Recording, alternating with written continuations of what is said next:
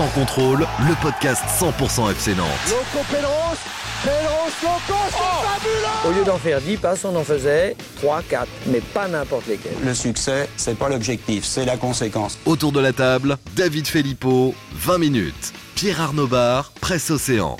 Julien Soyer, Ouest-France. Une émission animée par Simon Rongoat, Eat West. Salut messieurs, salut David. Salut Simon. Salut Pierre Arnaud. Bonjour messieurs. Et salut Julien. Salut à tous. Salut à tous les fans des Canaries, évidemment, qui nous écoutent. Au programme, cette semaine, profitant de cette trêve internationale, le fameux débat qu'on nous réclame depuis maintenant une quinzaine de jours sur le coach Christian Gourcuff.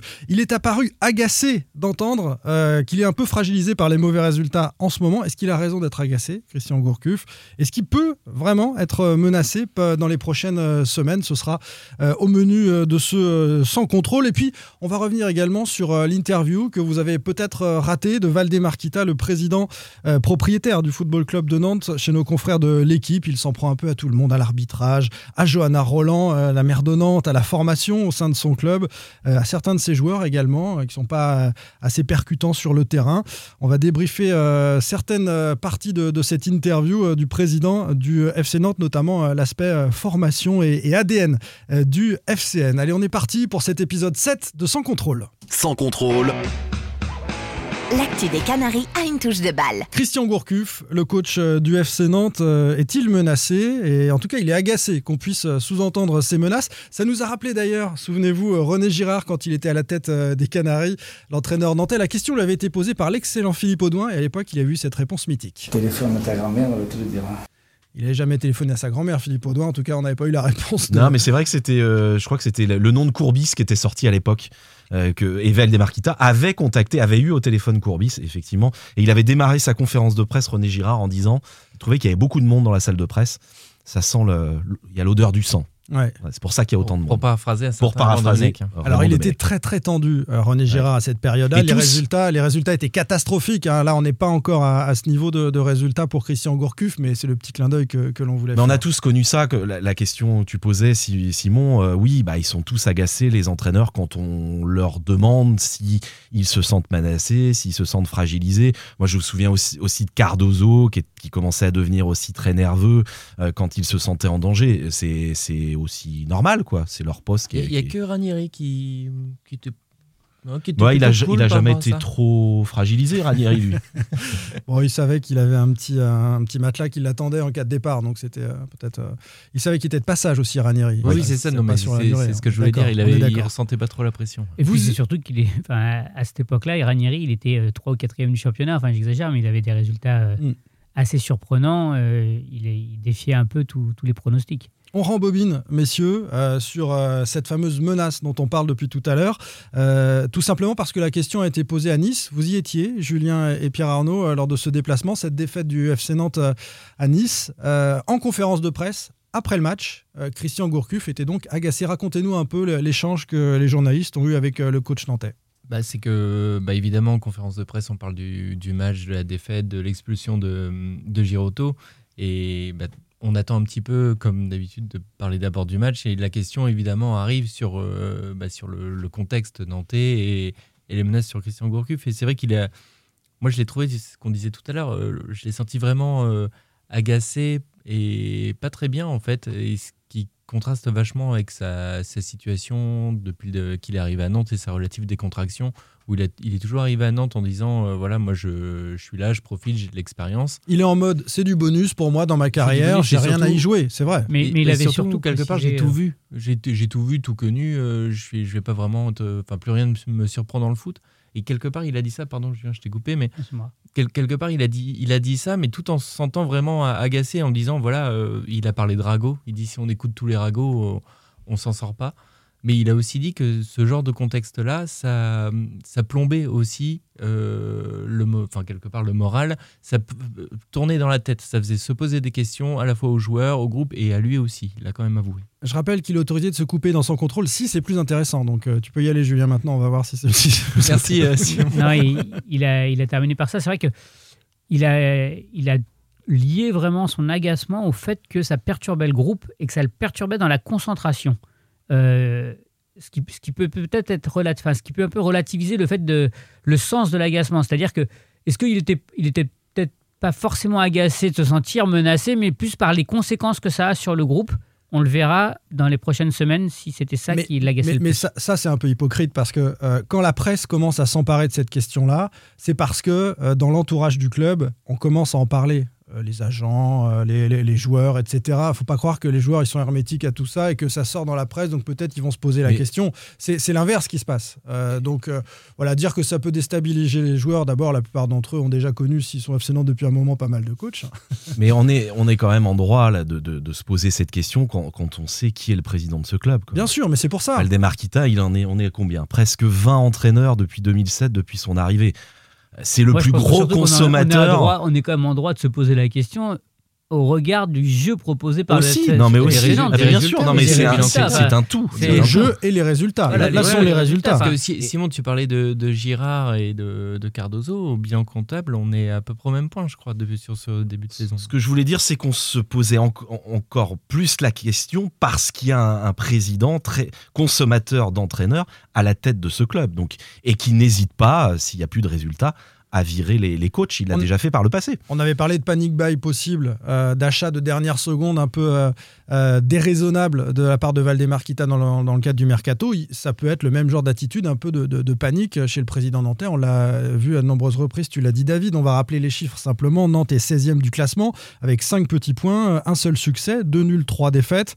Et puis derrière, on a Dijon avec 1 point, Reims avec 2, Strasbourg avec 3 et Lorient qui est en difficulté. On n'a que des équipes en difficulté de ce début de championnat avec lesquels Nantes est en train de matcher. Alors, est-ce que les matchs qu'on a vus, tu parles du jeu, Julien, sont une raison valable pour considérer que Christian Gourcuff est en danger ? Il y a eu des bonnes séquences, hein. Il y a eu une très bonne mi-temps face à Nîmes, par exemple, souvenez-vous, mais c'est insuffisant dans la longueur pour toi, dans le jeu, pour le penser à l'abri de tout reproche. Après, pour revenir juste sur ce que disait David, moi, perso, je sais qu'on avait écrit dans Ouest-France, souvent bien avant que ça n'arrive, le limogeage de Girard et de Cardoso, par exemple. Oh là là, comment il se la joue ? Non, mais ça veut dire. Non, mais ce que je veux dire par. Non, au contraire, ce que je veux dire par là, c'est que quand on dit que le président Kita n'hésite pas et est rapide en la besogne, entre guillemets, non, parce que souvent, nous, on pensait que la défaite d'avant ou celle encore d'avant était la défaite de trop et il avait prolongé le bail entre guillemets. Oui, enfin, c'est quand même le président Julien qui a consommé le plus d'entraîneurs de l'histoire de la Ligue 1 sur les 15 dernières années, on va dire. Enfin, faut pas non plus réécrire l'histoire là-dessus. Non, mais depuis que l'équipe est montée en Ligue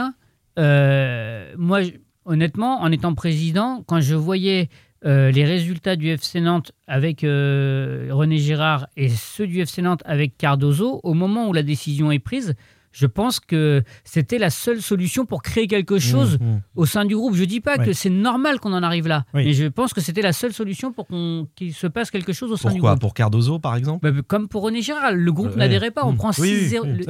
René Girard n'y peut peut-être rien, mais ils prennent 6-0 quand même. Et le souci, c'est qu'il y a d'autres histoires avec les autres entraîneurs qui sont d'incompatibilité avec le président, donc Veidalilodzic, Ranieri. Voilà, on a, à la fin, ça fait beaucoup d'entraîneurs. Mais sur le fait de couper un entraîneur comme ça en début de saison, je partage ton avis. Quand ça ne marche plus, c'était le cas pour ces deux-là. Est-ce que c'est le cas avec Gourcuff en ce moment ? Moi, je n'ai pas de tels échos. Non, mais surtout... On n'est pas à ce point-là quand même. Non. Surtout ce que disait Julien, notamment René Girard, c'est flagrant, c'est qu'il y a des scénarios de match qui peuvent amener aussi ces décisions-là ou des répétitions de match. René Girard, le 6-0 à domicile contre Lyon, c'était une catastrophe. Oui, mais contre-exemple, Pierre Arnaud, contre-exemple Cardoso. Oui. Ils vont faire un nul à Lyon et on voit que l'équipe ne lâche pas. Décidé avant. C'était décidé avant. Oui, mais en tout cas, c'était décidé avant. Peut-être, mais en tout cas, les joueurs n'ont pas lâché comme ils ont pu le faire à la Beaujoire contre Lyon ou 6-0. En fait, le problème, c'est d'ailleurs, j'ai toujours du mal avec les joueurs qui lâchent le coach. Je pense que ce sont des destins individuels. Dans la tête, oui, alors en mettre un peu moins, mais c'est vraiment très très rare qu'un coach soit complètement lâché sur le terrain. Ça doit arriver, je pense. Ouais. Et ce que je veux dire par là, évidemment, il y a toujours des contre-exemples, mais quand on voit le Nantes-Lyon avec Girard, le 6-0, on sait qu'il va se passer quelque chose. Et là, en fait, la situation avec Gourcuff, quand on voit là, il est évidemment fragilisé parce que Nantes a du mal à produire du jeu et à avoir des résultats. Là, c'est ce qu'on se disait avec Julien quand on était à Nice. Quelque part, le fait que Nantes se retrouve à 10 avec l'expulsion rapide de Giroto, c'est un scénario un peu bizarre. Ouais. Bon, même s'il y a la défaite, ça excuse un peu. Il y a l'expulsion de Louza qui est un match. Non, mais c'est vrai que si tu reprends le scénario des rencontres, ça a été très défavorable. Les buts refusés par la VAR pour un talon. Exactement, à Monaco, contre Saint-Etienne, le pénalty qui n'est pas sifflé pour la FC Nantes. Mais c'est vrai que ce qu'on se disait un peu avec Julien, c'est on avait la sensation un peu à Nice, et ça peut être le cas sur les prochains matchs, que s'il y avait... une rouste, un 3-4-0 pour Nice, et ben là se pose plus la question de l'avenir de Gourcuff. Si tu as un match qui est alors là, un peu charnière... Brest. Par exemple, là, c'est Brest. Ah bah donc c'est une équipe qui est censée... Alors, son début de saison est meilleur que celui du FC Nantes, mais c'est une équipe qui est censée être un peu en dessous des Canaries. C'est Brest à domicile, il ne faudrait pas prendre cette fameuse rouste. Enfin... Pour moi, il y a un triptyque. Il y a Brest, déplacement à Lens, réception du PSG. Si Nantes ne prend pas 3 points sur 9, en gros... victoire contre Brest. C'est ça. Moi, je pense que Waldemar Kita va être obligé de prendre une décision. Mais la dynamique, il ne pourra pas continuer. Mais la dynamique brestoise, bon, il se trouve que j'ai couvert le match Angers au stade brestois il y a 15 jours ou 3 semaines. Ouais. Les Brestois sont allés gagner à Angers. Et attention, cette équipe de Brest est dans une bonne dynamique. Les Lensois aussi et le Paris Saint-Germain. Bon, c'est pour ça que je dis ça. C'est Brest. Si Nantes perd contre Brest dimanche, je suis assez inquiet pour l'avenir de Gourcuff, très sincèrement, parce que je ne les vois pas les gagner à Lens et évidemment pas battre le PSG. Et là, il va y avoir une question aussi assez fondamentale, c'est que le mercato est terminé. Aujourd'hui, voilà, le groupe est tel qu'il est. Il y a un élément perturbateur de moins au sein de... Dans la tête de tous les joueurs, d'ailleurs, qu'ils soient nantais ou autres. Ouais. Donc là, aujourd'hui, maintenant, voilà, les équipes sont au moins figées comme ça jusqu'en décembre, à l'exception d'un ou deux jokers, un ou deux blessés. Mais avec des semaines très intenses, c'est un championnat resserré. Il va falloir. Donc maintenant, voilà, c'est. Faut être rapidement en ordre de bataille, sinon. Et c'est un nouveau. On peut presque dire que c'est un nouveau championnat qui démarre, quoi. Et quelque part, est-ce qu'il n'y a pas une pression aussi supplémentaire pour Gourcuff? Alors après, il a toujours dit qu'il avait hâte que le mercato se termine, comme tous les coachs. Il déteste ça. Mais c'est normal. Mais il y a aussi la direction qui quelque part a recruté un latéral, un attaquant, ce qui était globalement demandé pour l'équipe. Quelque part, il n'a plus le droit à l'erreur aujourd'hui, Christian Gourcuff. Alors, la connexion entre la direction du FC Nantes et son coach, tu fais bien d'en parler, Pape. Justement, dans l'équipe, David, le président nantais a été sollicité. Il a été questionné à propos de Christian Gourcuff. On lui a demandé s'il souhaitait prolonger son coach, tout simplement, puisque son contrat arrive à échéance au mois de juin. Qu'a-t-il répondu ? Il avait été beaucoup plus clair à cette question sur la chaîne Téléfoot Média Pro il y a 3 semaines. Il avait dit qu'il souhaitait prolonger Christian Gourcuff. Là il a un peu enrobé, quoi. Très clairement, il dit c'est un homme respectueux qui est discret, peut-être trop, il essaie de fédérer, il est calme et ça me fait du bien, ça nous fait du bien. Bon, très clairement il répond pas à la question. Il répond pas vraiment à la question. La question est très claire, c'est avez-vous envie de songez-vous toujours à le prolonger? Il répond pas à la question. Dans la chronologie, on a donc une première interview chez Média Pro Téléfoot. Il y a 3 semaines, un mois. Je vais prolonger Christian Gourcuff. Et qui suit l'échange par presse interposée entre le staff pro et la formation. Et la formation. Ouais. On va en reparler d'ailleurs en deuxième partie de ça. Il vient soutenir Christian Gourcuff. Voilà, il y a cette interview dans Média Pro. On est 3 semaines après et dans l'équipe, il est un peu plus évasif, il est moins clair, alors que commence à se poser la question de la fragilisation du coach. Et la veille, en conférence de presse, le directeur général Franck Kita a rappelé son soutien et la confiance de la direction à Christian Gourcuff. Alors ça, on dit que c'est jamais bon signe. On sait ce que ça vaut. Voilà, tout en précisant mais il y a une phrase particulière, Julien. Tout en précisant... il ne va pas au bout de sa phrase en disant si ça devient trop compliqué, et il s'arrête là. Mais qu'est-ce qui se passe si ça devient trop compliqué? On ne saura pas, parce qu'il n'en dit pas plus, Franck Kita. Et évidemment, il garde ce joker, parce que si Nantes dégringole encore pendant 3 semaines, un mois, et se retrouve dans le rouge, évidemment que la question se posera très sérieusement de changer de coach. Mais on sent, à travers la chronologie des déclarations, que la situation n'est pas si figée que ça. Et ce qui est sûr, c'est qu'en juin prochain, Christian Gourcuff ne sera plus le coach. Je pense qu'on peut l'affirmer. Ah oui, oui. Toi, mets une pièce sur le fait qu'il ne prolongera pas. Sauf s'il faisait une remontada extraordinaire avec Nantes. Donc c'est pas sûr. Tu vois, il y a une possibilité. Si Nantes se met en ordre de bataille. On sait tous que Nantes ne va pas finir dans les. En tout cas, pour moi, je ne le vois pas prolonger. Même lui, est-ce qu'il en a envie? Je suis pas sûr du tout. C'est vrai que quand même cette situation de Gourcuff, moi, ça me fait penser. Enfin, je voulais faire un petit parallèle avec la situation d'Angers, parce que Là, on voit que Nantes, Gourcuff était visiblement la saison dernière l'homme de la situation. Là, le début de saison est compliqué pour lui. On est en train de débattre sur son avenir. C'est le foot, voilà, c'est l'avenir d'un coach. À Angers, je sais que Stéphane Moulin a été prolongé plusieurs fois, notamment quand il avait des très mauvais résultats. Il était 17e. Mauvais début de saison. Voilà, 17e, il est prolongé. Et ça, c'est aussi la confiance d'une direction envers un coach et qui permet aussi d'asseoir l'autorité d'un coach et lui permettre de travailler plus sereinement. Quand on sait que la direction derrière dit bah voilà, t'es 17e, t'as du mal, mais on te fait confiance et on te fait confiance sur la durée. Et c'est alors après, tout à l'heure, c'est toujours de s'inscrire dans la durée. C'est vrai, mais c'est pas la même histoire de club quand même. C'est-à-dire que Moulin a construit complètement cette équipe et l'a pérennisée. Oui, bien sûr, mais il l'a pérennisé, Moulin, au plus haut niveau, cette équipe d'Angers, alors que Christian Gourcuff arrive récemment. Non, mais comme quoi ça arrive. Oui, c'est possible. Ah, ça arrive. Et c'est plutôt intelligent, puisque Angers s'est redressé suite à ce moment-là, et Moulin s'en est souvenu d'ailleurs, et ça permet à ce club de bien vivre en Ligue 1 depuis. Et il faut se souvenir quand même que Reynald Denouex, juste après son titre de champion de France, quelques journées après, est limogé. Donc c'est pas non plus, quand tu parlais de l'histoire du club, c'est quelque chose qui malheureusement est entré dans le temps depuis cette époque-là. On peut se poser la question alors. Si Nantes venait à perdre face à Brest et être en difficulté à Lens et contre le Paris Saint-Germain, est-ce qu'il faut absolument changer de coach, partir dans l'inconnu et être en mode panique? Si vous êtes à 5 points après 9 journées, ça ferait je pense qu'il y a un moment, tu es obligé de changer quelque chose. T'es obligé d'essayer quelque chose. Ouais. Bah, je connais. Non, parce qu'on a parlé des circonstances défavorables. Il faut voir comment se déroulent aussi ces matchs-là. Quand ça s'accumule, tu penses qu'il y a plus de hasard. Je pense que Waldemar Kita sera obligé de changer quelque chose. Mais après, mettre qui? Ça sera une question peut-être qu'on évoquera dans les prochains podcasts. Mettre qui? C'est pas simple de trouver. Maître Gims. C'est pas mal. J'ai bien aimé. On va terminer avec cette excellente blague de Julien. C'est excellent. Il faudrait un rire. Il faudrait qu'on ait ça. Et on pourra peut-être complètement évacuer ce débat après la victoire du FC Nantes face à Brest. Christian Gourcuff ne sera plus du tout menacé du côté du FC Nantes. Sans contrôle. L'actu des Canaries a une touche de balle.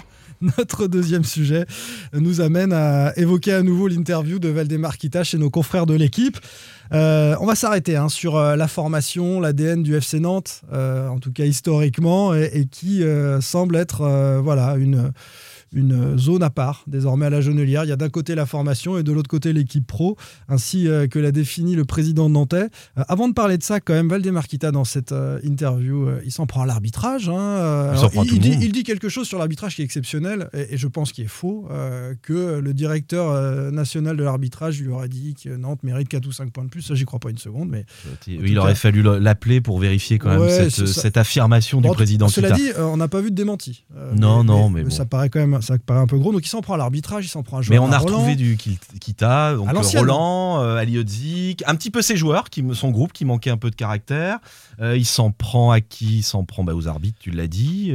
À la formation. La formation, évidemment. C'est le tacle le plus appuyé, on va en parler, c'est vraiment la formation. Là, il les loupe pas, du tout. C'est un grand classique de Waldemar Kita, nous qui l'avons connu un peu plus bavard il y a quelques années, quand il se lançait dans une interview et que ni lui ni nous ne savions où allait aller l'interview d'ailleurs, parce que d'une question sur l'autre, on était en impro total et parfois les réponses sont assez déconcertantes. On va s'arrêter donc sur la formation, sur l'ADN, parce que c'est une des choses que vous avez retenues et dont on a envie de parler aujourd'hui. Il y a eu le clash Ziani en tant que représentant de la formation et Gourcuff, le coach, on l'a déjà suffisamment évoqué. Il y a un arbitrage de Waldemar Kita qui dit en substance, qui veut rappeler les propos de Waldemar Kita, que un club peut tout à fait vivre correctement, un club comme Nantes, sans lien particulier entre la formation, les formateurs et le coach. Il dit aujourd'hui il faut une séparation entre le centre et les pros, on ne peut plus être comme il y a 40 ans. Quant au centre de formation, on discutait, on bavardait, on prenait un café et on disait tiens on va mettre ce jeune là, voilà. Donc c'est intéressant. Là, il parle de ce qui se passait finalement dans le FC. Il y a 40 ans, on est en 1980 et le FC Nantes est au sommet de la Ligue 1. Début des années 80, les années 90 aussi, début des années 2000. Mais Nantes est parmi les meilleurs centres de formation de France à l'époque, avec la JOCR, avec Sochaux, enfin voilà. Mais est-ce que dans cette interview... Le club qui disparaît de la Ligue 1 quand même. Ouais, c'est vrai. Dans cette interview de Kita, messieurs, moi j'ai eu l'impression, je ne sais pas si vous êtes d'accord, j'ai eu l'impression de revoir un peu du Conceição. En fait, je sais que Waldemar Kita, il adore Sergio Conceição, et Cette histoire de séparation entre le centre et les pros, c'était une idée de Sergio Conceição quand il était au club? Non, c'était une séparation physique. Oui, mais lui, c'était une séparation physique. Oui, mais pour le coup, lui... Là, c'est une séparation philosophique. C'est-à-dire qu'il n'y ait pas d'interaction, qu'il n'y ait pas de discussion, c'est pas très grave. Là, c'est pas le cas. C'était pas le cas avec Conceição. La séparation n'était pas philosophique. Parce que, par exemple, l'adjoint...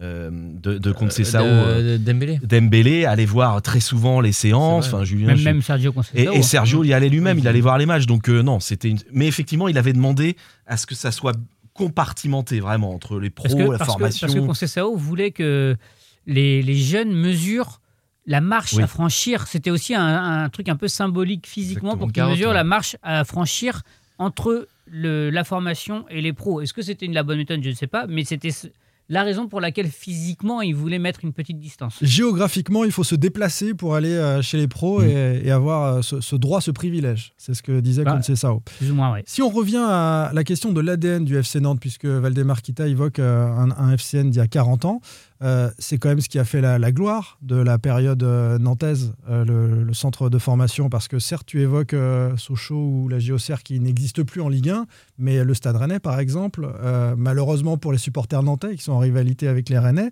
grâce à la formation notamment, et maintenant tout en haut, on peut imaginer un FC Nantes se départir de cet ADN.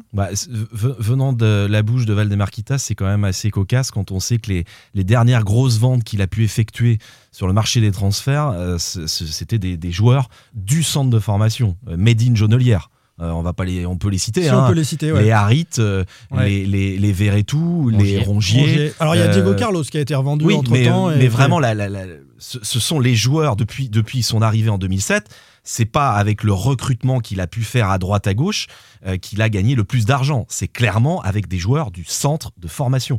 Pourtant, il doit le savoir, ça, quand même. Mais il le sait forcément. Il arbitre aussi, c'est un peu une troisième mi-temps du combat Gourcuff-Viani en disant on peut vivre comme ça et peut-être que dans 6 mois, effectivement, si à la fin de la saison, il aura un autre discours parce que Christian Gourcuff sera parti. Dans... C'est comme ça qu'on peut l'interpréter aussi, messieurs, Julien. Alors, en fait, il dit aussi que le foot a changé et qu'il faut que la formation peut-être prenne aussi un petit peu ce pli-là. Est-ce qu'il a raison ? Je ne pense pas. Au FC Nantes, il y a une philosophie, un ADN. Et c'est vrai que ces ventes-là qui ont été réalisées, que tu citais tout à l'heure, David, elles ont été permises parce que il y avait une telle connaissance de ces joueurs-là par la formation que quand on les a lancés en Ligue 1, ils étaient prêts, ils ont été accompagnés. Ça fait quand même quelques années que la formation dit que Randal Colomani sera un bon joueur de Ligue 1. Ouais. Et ils ne se sont pas trompés, sur son cas en tout cas. Et c'est Conceição d'ailleurs. Oui. Je ne sais pas si on l'avait dit lors d'un précédent podcast, qu'il a repéré avec Dembélé. Oui. Et qu'il l'a fait venir dans le groupe pro. Il l'a fait monter dans le groupe pro à l'entraînement. Conceição, on en parlait tout à l'heure justement. Et finalement, cette déclaration de Waldemar Kita, c'est une déclaration de circonstance finalement. Je crois qu'il ne faut pas y attacher beaucoup d'importance. Comme tu le dis, ce sont des déclarations circonstanciées. Voilà, il dit ça. Je ne suis pas sûr qu'il maîtrise vraiment son discours, quoi. Et dans 6 mois, il dira sans doute l'inverse ou dans 1 an.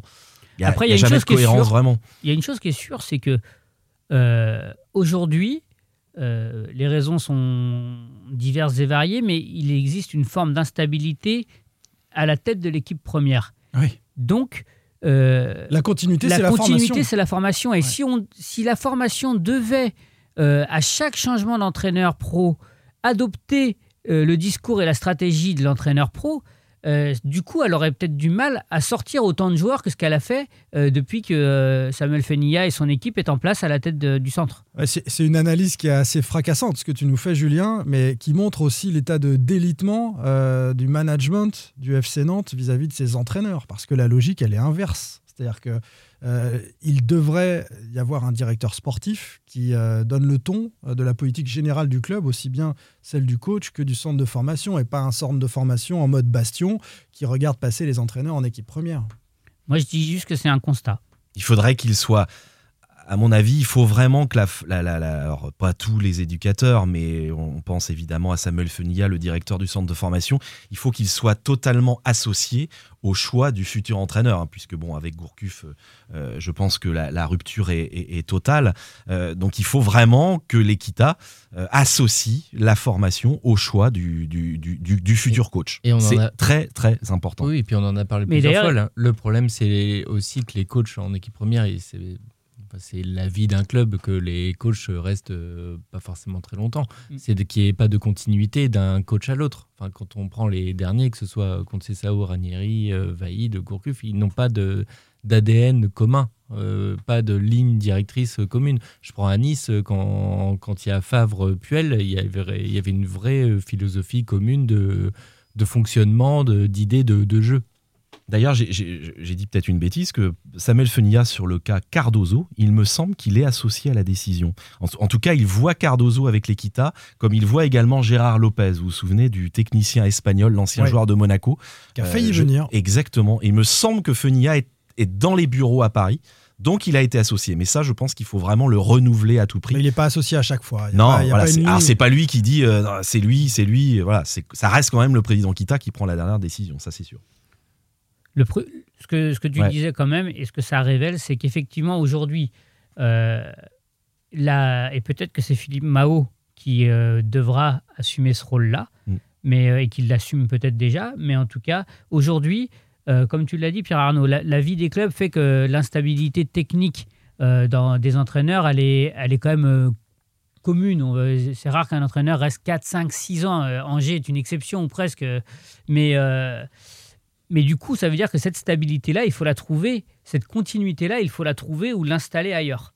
Et peut-être qu'une fois encore, le fait d'avoir Philippe Mahot qui a travaillé à la formation et qui, aujourd'hui, fait cette passerelle entre les deux mondes, va permettre une forme de stabilité dans la ligne directrice.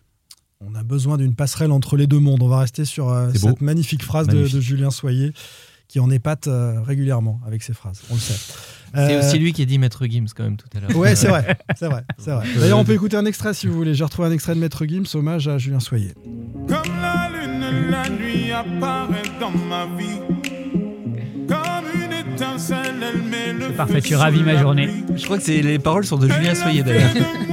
C'est quand même sympa, ça met un peu de douceur dans ces débats. Lisez Ouest-France, vous saurez quand l'entraîneur sera viré, à mon avis, 3 ou 4 jours avant. On termine avec un petit clin d'œil à nos amis supporters qui ne pourront pas assister au match de Brest et du PSG. Hein, c'est officiel désormais, David. Oui, effectivement, le club a communiqué ce mardi après-midi. Il ne propose pas de billetterie ou plus de billetterie parce qu'il y en avait une pour Brest, pour les matchs Brest et PSG, les deux matchs à domicile, et les gens seront remboursés. Hein. Ceux qui avaient acheté des places pour ces deux matchs vont être remboursés. Voilà. Cette décision fait suite à la baisse donc de la jauge décidée par la préfecture de 5 000 à 1 000 personnes. C'est une décision, moi je trouve plutôt logique, c'est compliqué franchement, 1000 personnes, sachant qu'il y a déjà pas mal de monde, il reste des stadiers, il y a des journalistes, il y a des joueurs, parce qu'on compte dans les 1000 personnes, il y a le staff, il y a les familles de joueurs, les partenaires, il y a les staffs, il y a les professionnels liés au match. Exactement, donc ça représente pas mal de monde. Nantes, par exemple. Enfin, alors Pierre Arnaud, tu disais qu'à Nice, ils avaient fait comment ? En fait à Nice, au début de saison, ils ont joué à huis clos et la situation sanitaire fait que quand on y était, nous, il y a 15 jours, 3 semaines, la jauge était à 1000 places et le club avait décidé de faire une loterie pour les supporters. C'était une sorte de tirage au sort pour savoir qui pouvait aller au match et voilà. Ça va être triste. Ambiance particulière. Et après, on m'empêchera pas de penser que c'est quand même incroyable de limiter à 1000 personnes la Beaujoire et de limiter à 1000 personnes la H Arena ou n'importe quelle autre salle. Bien sûr. On n'est toujours pas passé au pourcentage comme en Allemagne, pourcentage d'une salle ou d'un stade. Eux, ils sont à 30%, je crois, ou je ne sais plus, les Allemands. Je ne sais pas si vous avez vu les images ce week-end. Il y avait la finale de Roland-Garros, donc avec un stade quasiment vide. Et en même temps, il y avait Montpellier-Nantes en handball. Ouais. Dans un espace clos. La salle était quasiment pleine, en fait. Montpellier-Nantes, la salle était pleine. C'était du sport d'avant. Ça fait partie des incohérences qui peuvent mettre en rage un petit peu les supporters nantais, même si la tendance est à cette deuxième vague et à des rencontres sportives qui vont être de moins en moins garnies en spectateurs. On se retrouve la semaine prochaine, messieurs. À bientôt. Merci beaucoup. Salut. Merci à vous. Salut, les gars. Et la bise à Maître Gims, Julien. Sans contrôle, le podcast 100% digital. Proposé par les rédactions de 20 minutes, Ouest-France, Presse Océan et Eat West. Allez.